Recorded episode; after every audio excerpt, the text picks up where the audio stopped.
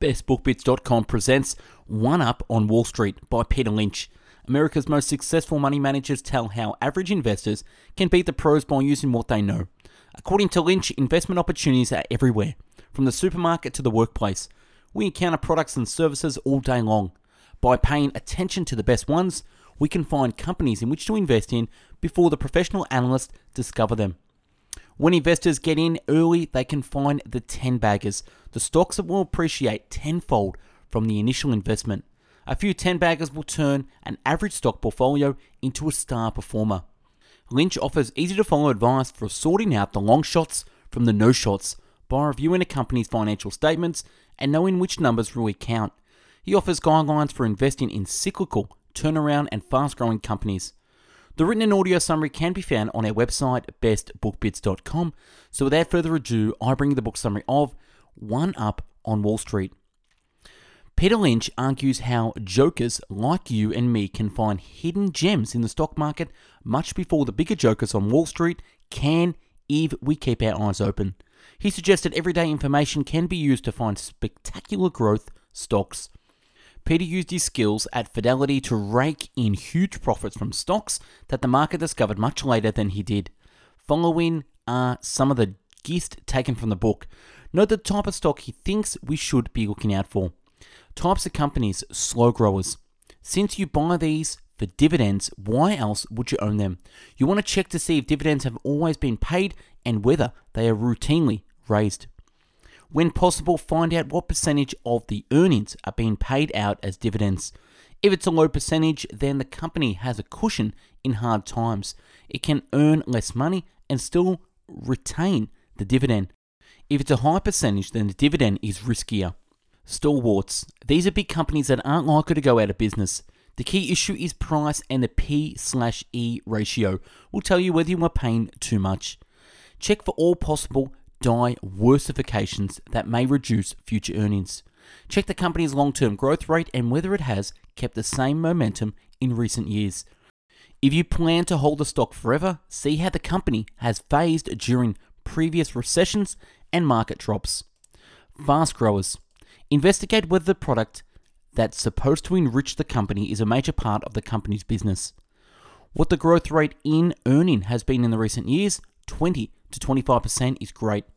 That the company has duplicated its successes in more than one city and town to prove that expansion will work. That the company has room to grow.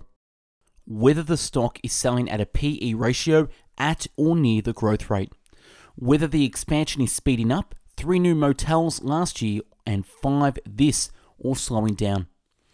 That few institutions own the stock and only a handful of analysts ever heard of it, with fast growers on the rise, this is a big plus. Cyclical. Keep a close watch on in- inventories and the supply demand relationship. Watch for new entrants into the market, which is usually a dangerous development. Anticipate a shrinking PE multiple over time as business recovers and investors look ahead to the end of the cycle when peak earnings are achieved. If you know you're cyclical, you have an advantage in figuring out the cycles. It's easier to predict an upturn in a cyclical industry than it is to predict a downturn. Turnarounds. Most important, can the company survive a raid by its creditors? How much cash and debt does it have? What is the debt structure? And how long can it operate in the red while working out its problems without going bankrupt? If it's a bankrupt already, what's left for the shareholders? How is the company supposed to be turning around? Has it rid itself of unprofitable divisions? This can make a big difference in earning. Is business coming back? Are costs being cut? If so, what will the effect be? Asset plays. What is the value of the assets? Are there any hidden assets? How much debt is there to distract from these assets? Creditors are first in line. Is the company taking on new debt, making the assets less valuable? Is there a raider in the wings to help the shareholders reap the beneficiaries of the assets? Summary of the One Up on Wall Street by Peter Lynch Learnings. Understand the nature of the company you hold and the specific reason for holding the stock. By putting your stock into categories, you'll have a better idea on what to expect for them. Big companies have small moves, small companies have big moves. Big companies have small moves, small companies have big moves. Consider the size of the company. If you expect it to profit from a specific product. Look for small companies that are already profitable and have proven that their concept can be replicated. Be suspicious of companies with growth rate of 50 to 100% a year. Avoid hot stocks in hot industries.